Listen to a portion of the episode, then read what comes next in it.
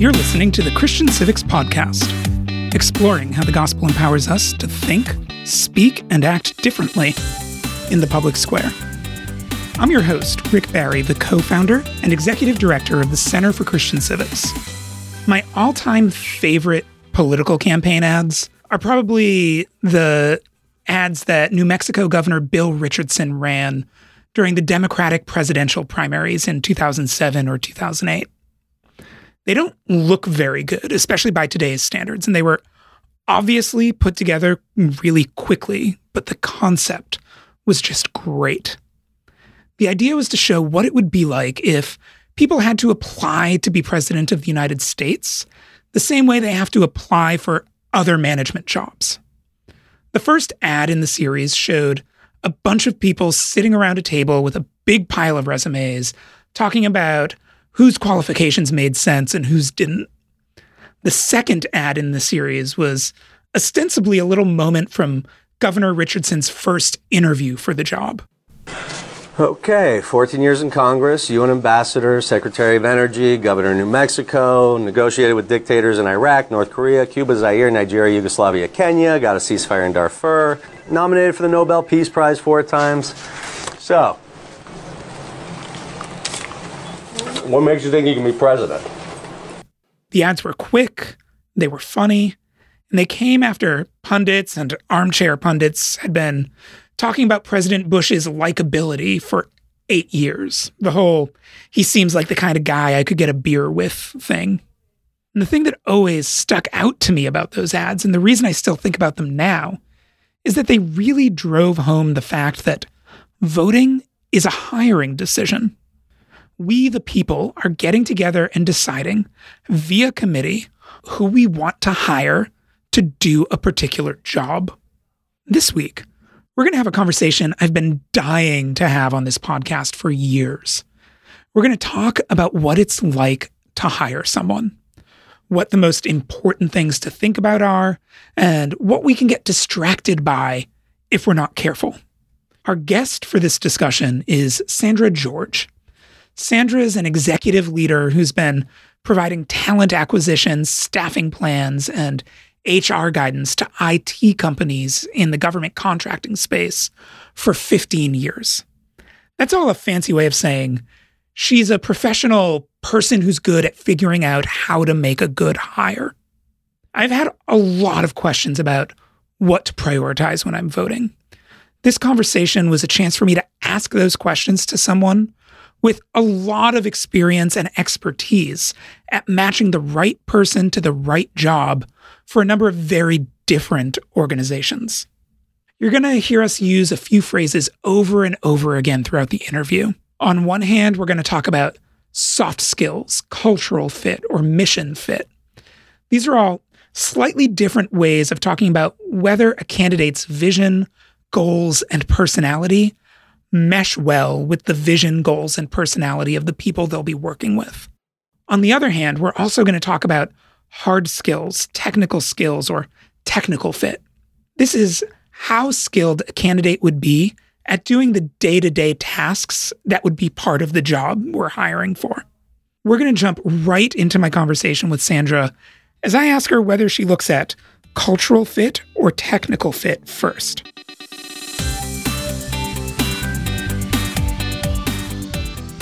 For me, when I'm with a team, to me, it's all together. For example, my first interaction with a candidate may often be you've applied for the role, the algorithm on the applicant tracking system has presented the top 10 candidates. All right. Their resumes or profiles are sent to the hiring manager. He or she makes a decision. I will call that candidate. So, right from the beginning, and when I reach out to you as a candidate, your report is assessed right there. So to me, they're going in tandem. And I noticed you said that before you even reach out, you're looking at the resume and the hiring manager is looking at the resume. Resumes are mostly about the hard skills, right? Traditionally, the resume, yes, what you're going to glean are primarily hard skills. Now, intuitively, based on certain activities and certain organizations, you can get more but yes, that, that's pretty much the hard skill. On the paper, The role of the resume is to demonstrate you have those appropriate qualifications to get the interview. Has there been a time when someone got the interview, but while you were interviewing them, it became clear that they had the skills, but they might not be the right fit for the team? Someone who can do the job, but isn't the right cultural fit or the right mission fit. But then they got hired anyway. I'm smiling because there was a time I had to fill a very difficult technical role, and there were very limited candidates available, uh, several in the country. They didn't align with what the hiring team wanted culture wise, but technically it did. So, after several weeks of not finding someone that met their criteria, they ultimately decided to interview the person that I was encouraging them to interview. Because, again, based on my experience with candidates and hiring managers, this would be a good person to chat with. So they ended up interviewing someone who did not think was a cultural fit, and he stayed several years and won numerous awards for the organization.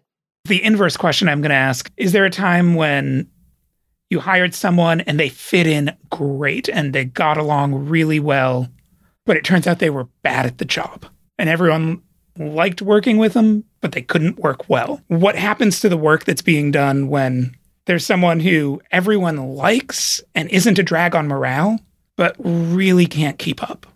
When I have worked at places where I have seen that, there was a technician who people liked them and they would have to go behind. They have to do your work basically.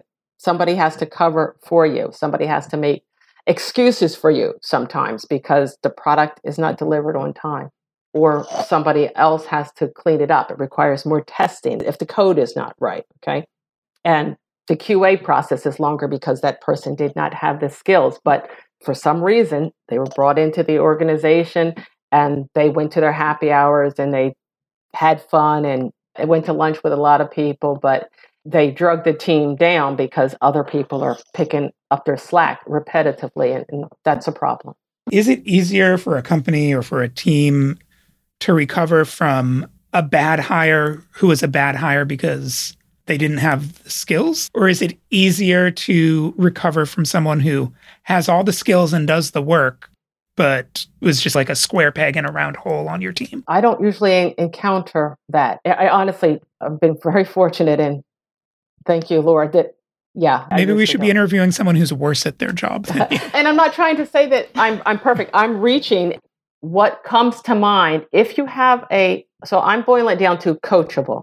If you have an individual who let's say is on what we call a performance improvement plan okay? So yes we, you came through the interview process. We thought she could do the job. However these are some areas that you've been on board. It's 90 days and you're still not quite up to par. Then there's we will work with you and because the company likes you, you're a culture fit, and we'll get you, we'll work with you over the 90 days or two months to see how far we can get. Yes, I think in that scenario, if a person is a cultural fit and they're willing to be coached, they can get closer to that 100%. If you're up there at, at 90%, most or my experience, yes, we can work with it. We can't work with somebody who's continually at 75% in most cases. Whereas, let's say, for example, most of today's workforce is whether you're remote or non remote, you have to collaborate. So if there's an employee who does not like to work with teams, they say they like to work with teams, but again, during the interview hmm. process, by when they talk about what their success has been, is it how they answer the question? You can do a deeper line of questioning to determine what was their role, how did they feel, what did the team feel about them. But let's say they're with the organization and you're like, wow, they're just, they want to be the lone wolf all the time. They want to have their name at the end of the document as the signature block all the time when it's a team. That individual is more challenging to work with on a long term basis. And you mentioned performance improvement. Two questions off of that. One, very practical. I always assumed that those were things large companies used as legal cover before they fired someone they wanted to fire. How often are those actually, do those have a happy ending as far as the staffer is concerned? They can. It depends again. A lot of this is depends it's because we're all humans and we bring ourselves wherever we go. So I've worked in organizations where I've seen employees on a performance improvement plan and they have a manager, they have a lead that sits down with them and specifically says the areas that they're deficient and what the expectation is and a reasonable time path for them to get to the expectation. And that's successful. And then they or then the employee's like, oh, okay, so there's a sigh of relief. All right. Then they're continuing to stay with the organization another couple of years. Okay.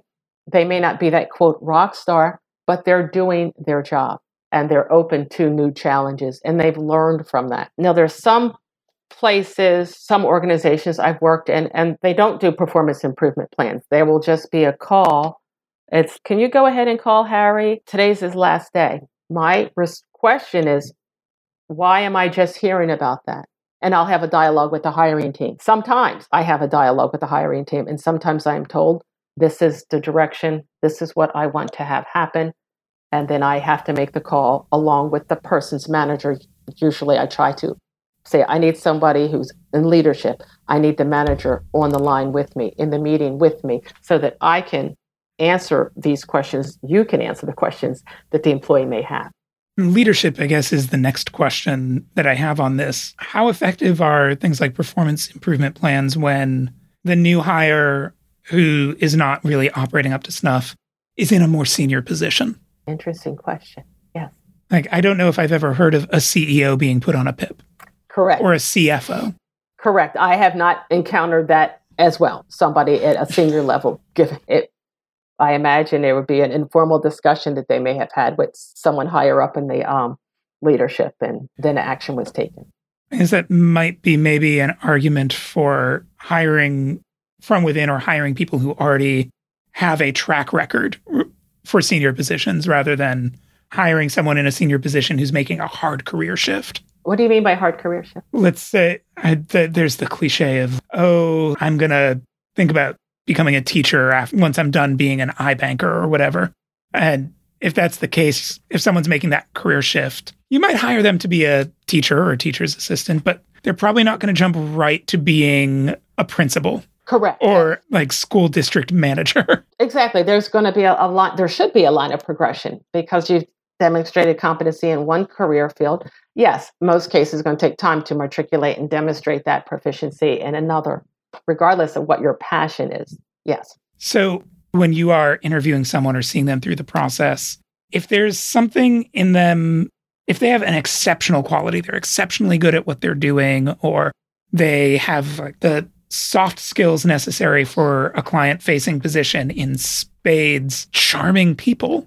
How do you keep yourself from getting so carried away seeing the possibilities from what they're good at that you stop seeing potential rough spots or potential red flags? How do you keep your hopes and expectations in check and pace yourself when you see something special and you're like, I want to run with this?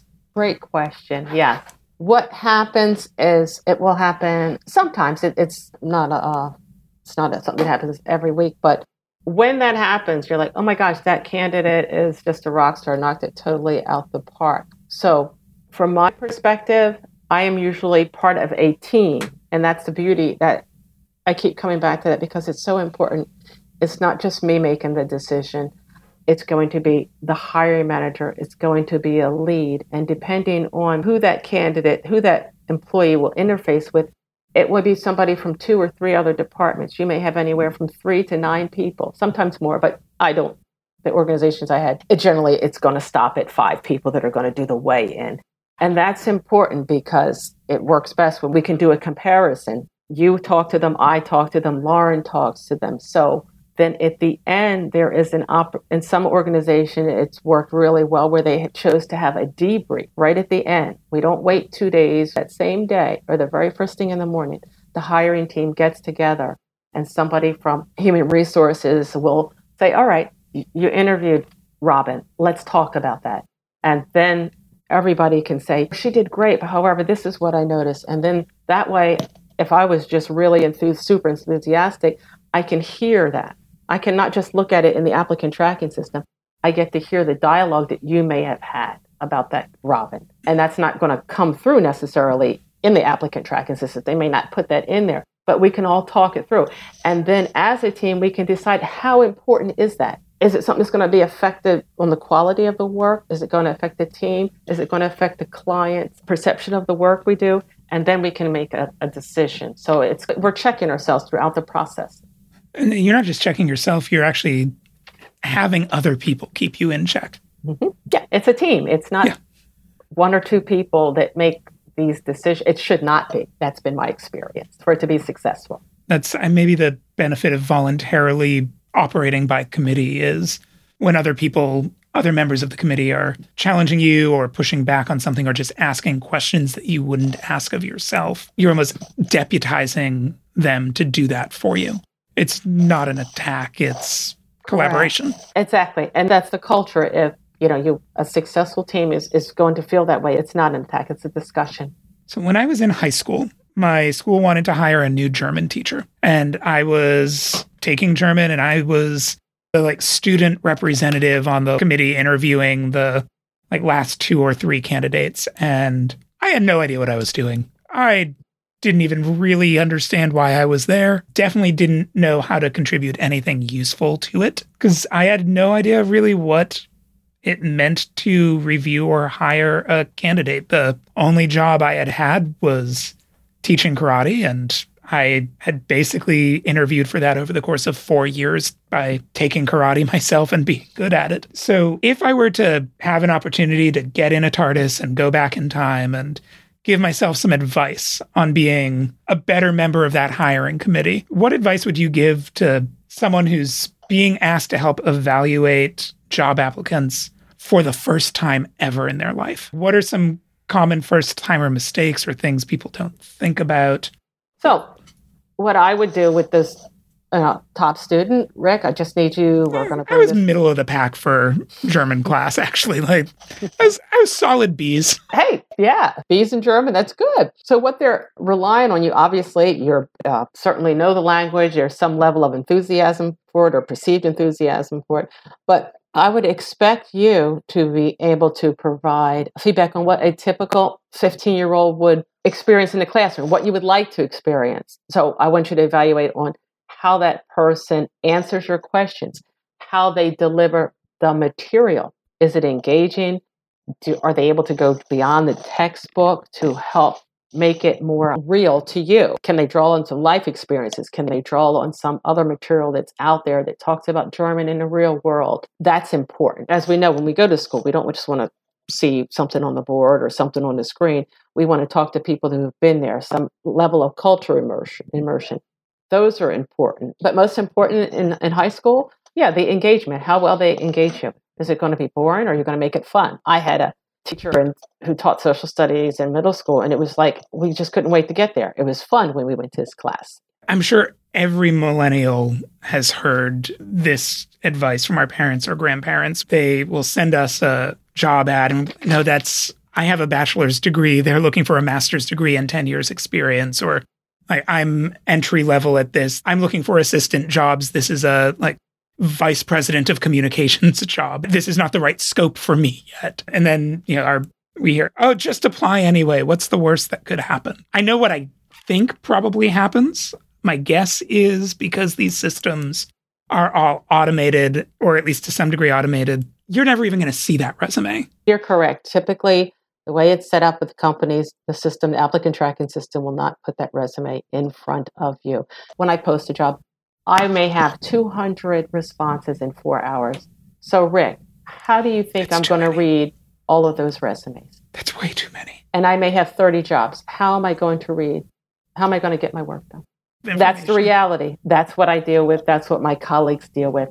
That's one of the reasons um, you need an applicant track. There's a whole multitude of reasons. You need it for compliance reporting, affirmative action reporting, government action reporting. It's a whole multitude of reasons.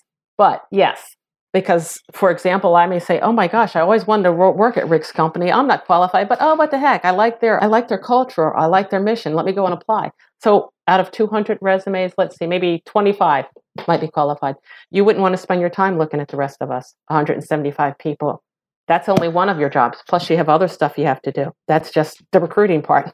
You still have to do HR. You still have to onboard. You may still have to do other stuff depending on the organization. And oftentimes, it's not just up to the recruiter. Again, when the candidate meets the 75 or 85%, it's up to the hiring manager. They get the opportunity to look at the resume and say, Sandra, you sent me 10 resumes. I want to see these five. I want to see these two. So it's not just me, it's them. So you said that the applicant tracking system is usually the first line of defense to make sure this scenario doesn't even happen. Oftentimes, correct. Okay. Yes. On the off chance that your first round of screening is done by like a college intern or something and they let one slip through, how do you handle situations where this is probably a promising person, but they're not ready for this job. So sometimes, yes, we do get a HR talent acquisition. I do get a resume, and the individual was a um, great student, Eagle Scout. Goodness knows they volunteered in tutoring. They did so much community outreach, just a real well rounded person on paper. And I even gave, let's say, I'll give them a call just and see what they're looking for, etc. But I know that they're not a fit. They don't, unfortunately, they don't have the qualifications for the role. So what I will do is I will thank them for sending in their resume. And in this particular case, somebody handed it to me literally in an email. They did not go through the whole normal process, all right, or else I might not even be talking to them. But I will give a courtesy call. Sometimes I'm asked to give a courtesy call. Hey, I know Harry's not a fit, but just give him a call and just let him know we got his resume and we'll keep him on file if the requirement changes, which is true. If the requirements are downgraded and you don't need five years, you only need two because that's all Harry has. And he meets the other requirements, such as the education, such as the technical tools or software, then I can call him back. So I will politely thank them for their interest in the company, find out what they'd like to be doing, and just share with them your resume looks good. However, based on the qualifications for our position, this is what we need. It, would it be okay to reach back to you at a future point if we have a role that requires less experience. It strikes me that it would almost not be kind to Harry to put him into the position he's not ready for. Correct.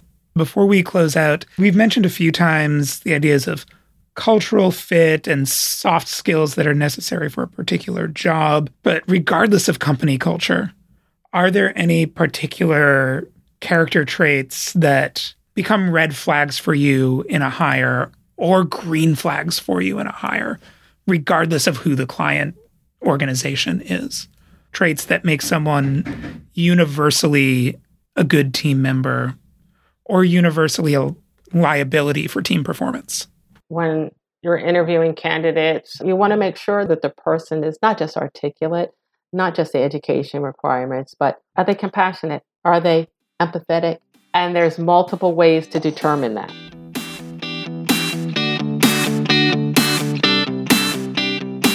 All right, that was my interview with Sandra George on what goes into making a hiring decision.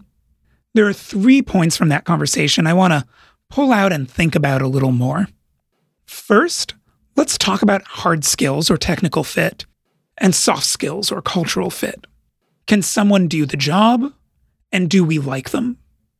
Sandra said that by the time she talks with a candidate, all the people who don't have the hard skills, who aren't a technical fit for the job, are already screened out. By the time she's reviewing a candidate, the automated system she set up has already eliminated people who definitely can't do the job. But she also said that she still looks at cultural fit and at technical fit. When we vote, we tend to put a lot of emphasis on whether someone's the right cultural fit, whether the person we're hiring seems to fit in well with us. I'm talking about party affiliation, I'm talking about generation, I'm talking about how the things they say make us feel. Do we like hearing this person speak? Is this person saying the kinds of things I'd want to say if I had a microphone? We tend to assume that any candidates who make it to a general election must all basically be the same when it comes to technical fit, that they'd all basically be just as good at the job as one another. We assume that the technical screening has already happened, that the biggest differences, maybe the only differences we care about, are closer to being what a hiring manager like Sandra would call mission fit or cultural fit. But that's not the case. If we're hiring people into elected office, we have to remember that there is no first round interview. There's no screening system that screens for competency. There are political parties, and those parties have primaries, but primaries aren't designed to screen for competency. They're designed to screen for culture. They're designed to figure out who can make the party's most active and enthusiastic members most excited. Some people listening to this are in cities where there are open primaries, and those function a little differently. But for the most part, primaries are designed to figure out who can make the party diehards most excited. The Constitution gives the citizens, it gives the voters, it gives we the people, the body politic, it gives us the responsibility of selecting capable people to serve in office during general elections. Even though Sandra doesn't handle the first round screenings, even though she has the benefit of screening out anyone who would probably do a bad job before they would ever even get to talk with her, she still makes technical skill one of the biggest things she looks for. For those of us who are voting on city council, who are hiring uh, city council members or county executives or congressional members, we have to remember to filter for those technical skills too. We have to be willing to hire someone we may not like or who may have different goals from us, but who actually knows how to keep the organization running well instead of someone we like who just isn't up to the job. An analogy I use a lot is driving. If one person knows how to drive stick and someone else doesn't, I'd rather let the person who knows how to drive stick drive the car, even if they say that they're going to drive somewhere I don't want to go. If a good driver is driving, then when we get there, someone else is gonna be able to get behind the wheel and drive the car somewhere better. But if someone who doesn't know how to drive stick gets behind the wheel, even if they wanna go to the same place I wanna go, they're gonna strip the gears and flood the engine. We probably won't end up actually getting there. And even if we do get there, the car will be all broken down and busted, and we're not ever going to be able to do anything else with it. So that's point one that I think we need to remember when we vote, we should put at least as much emphasis on technical skills as we do on cultural fit. The next thing that I just want to pause and highlight is the exchange near the end, where she mentioned that for more senior positions, she generally sees people being hired from within a company, or at least from within an industry. The higher level the position, the less likely it is that she's going to hire someone who's making a career shift. And I'll be honest, this one's just a pet peeve, but I've always been frustrated by people who say that government should be run like a business. The people saying that are usually people who've already had pretty successful careers in business who want to jump into government at the state level as a governor or at the federal level. But government isn't a business, it's government. A few years ago on our blog, someone who had recently left working on Capitol Hill wrote an article for us with just my favorite title. It was called Run Congress Like a Congress. Legislating and governing are very specific skills. It's possible that someone who's really good at lifting weights, or really good at selling coffee, or really good at being the rock might also be really good at governing. But it's a crapshoot. And I'm not sure we should be comfortable being cavalier with that kind of responsibility. Sandra was saying that for higher level positions, she wants to make sure that the person she hires actually has a track record in the field, in the industry she's hiring for.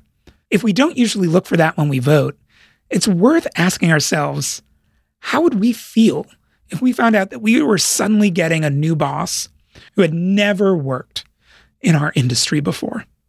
And lastly, maybe most importantly for Christians, I want to highlight how Sandra talked about hiring by committee, because I was really struck by how not confrontational she made the whole process sound. Even when she was enthusiastic about someone who the rest of the team didn't think would be a good cultural fit, it wasn't a matter of her wanting to win or wanting the other people to acknowledge that she was right.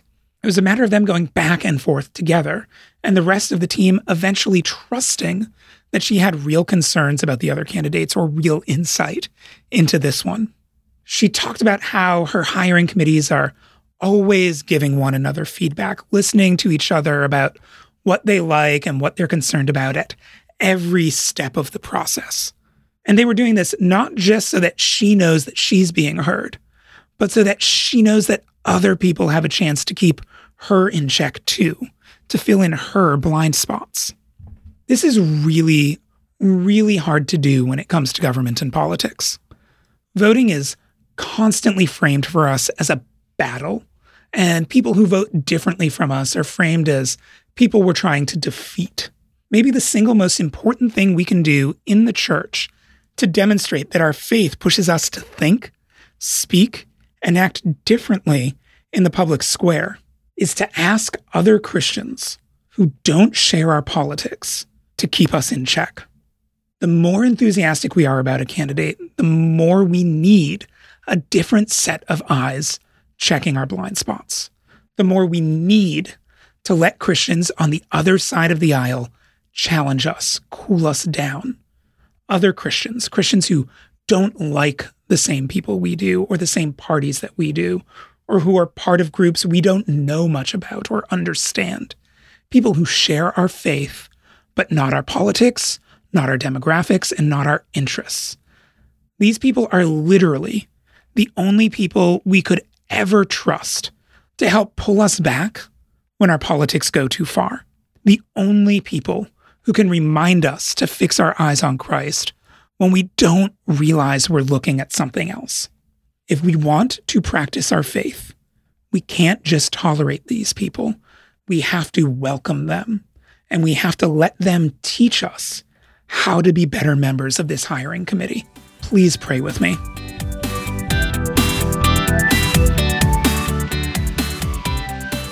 Father, you say that if anyone lacks wisdom, we should ask you for it. And you give generously, and you won't shame us for asking, and you'll give us wisdom. That's good news because the responsibilities you've given to us in this country require more wisdom than any one of us could possibly have. We confess that we often don't take the decisions we have to make seriously enough. We think about what we want, we think about our preferences. We probably take our goals and our preferences very seriously. But then we don't think about all of the implications of our decision to hire someone into elected office. We take our interests too seriously and the greater responsibility we're calling people to not seriously enough. And when you try to speak to us about this through our brothers and sisters, when we are asked to think about these decisions in new ways, in ways that take parts of your word very seriously that we've maybe skimmed over before, we get angry or we get defensive or we think that if these people don't already agree with us, they must not be wise. They must be mistaken or bitter or malicious. We know that loving you, trusting you, and knowing you well doesn't mean wanting the same things we want. And we admit right now that loving you means not wanting the same things we want more often than we want to admit. Most of us listening to this this week are a year away from when we'll need to vote again. So in this downtime, in this off season, start building up wisdom in us early. Help us realize our need for wisdom that challenges us bring us opportunities to hear wisdom we wouldn't seek out for ourselves, and make us humble enough to hear it in good faith. We don't want to make hiring decisions based on who will make us feel like we won, or who will put the people who disagree with us to shame, or who will make us feel good about ourselves. We want to make these hiring decisions based on who would serve best in these roles, who would govern skillfully and healthfully, not just who would govern in a way that we'd find satisfying. We praise these things in the name of Jesus, on whose shoulders all of government will one day rest. And we pray these things in his name because he entrusts us with the honor of his name in this world and now until he returns. And we want that return to be greeted joyfully by as many people as possible. Amen.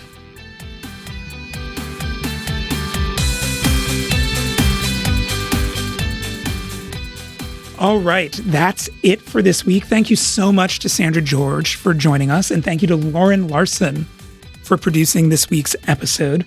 We'll be back next week. Until then, if you are enjoying this podcast, you can visit our website, christiancivics.org, to support our work. While you're on our website, you can also check out a transcript of this episode as well as a transcript of the prayer at the end. We try to get those up for as many of these episodes as we can for you to be able to continue using um, in your own devotional life, in your own prayer life, or if you need to lead other people in prayer. Thank you again for listening, and be sure to subscribe so that you can catch our next episode next week and go deeper into how the gospel empowers us to think, speak, and act differently in the public square.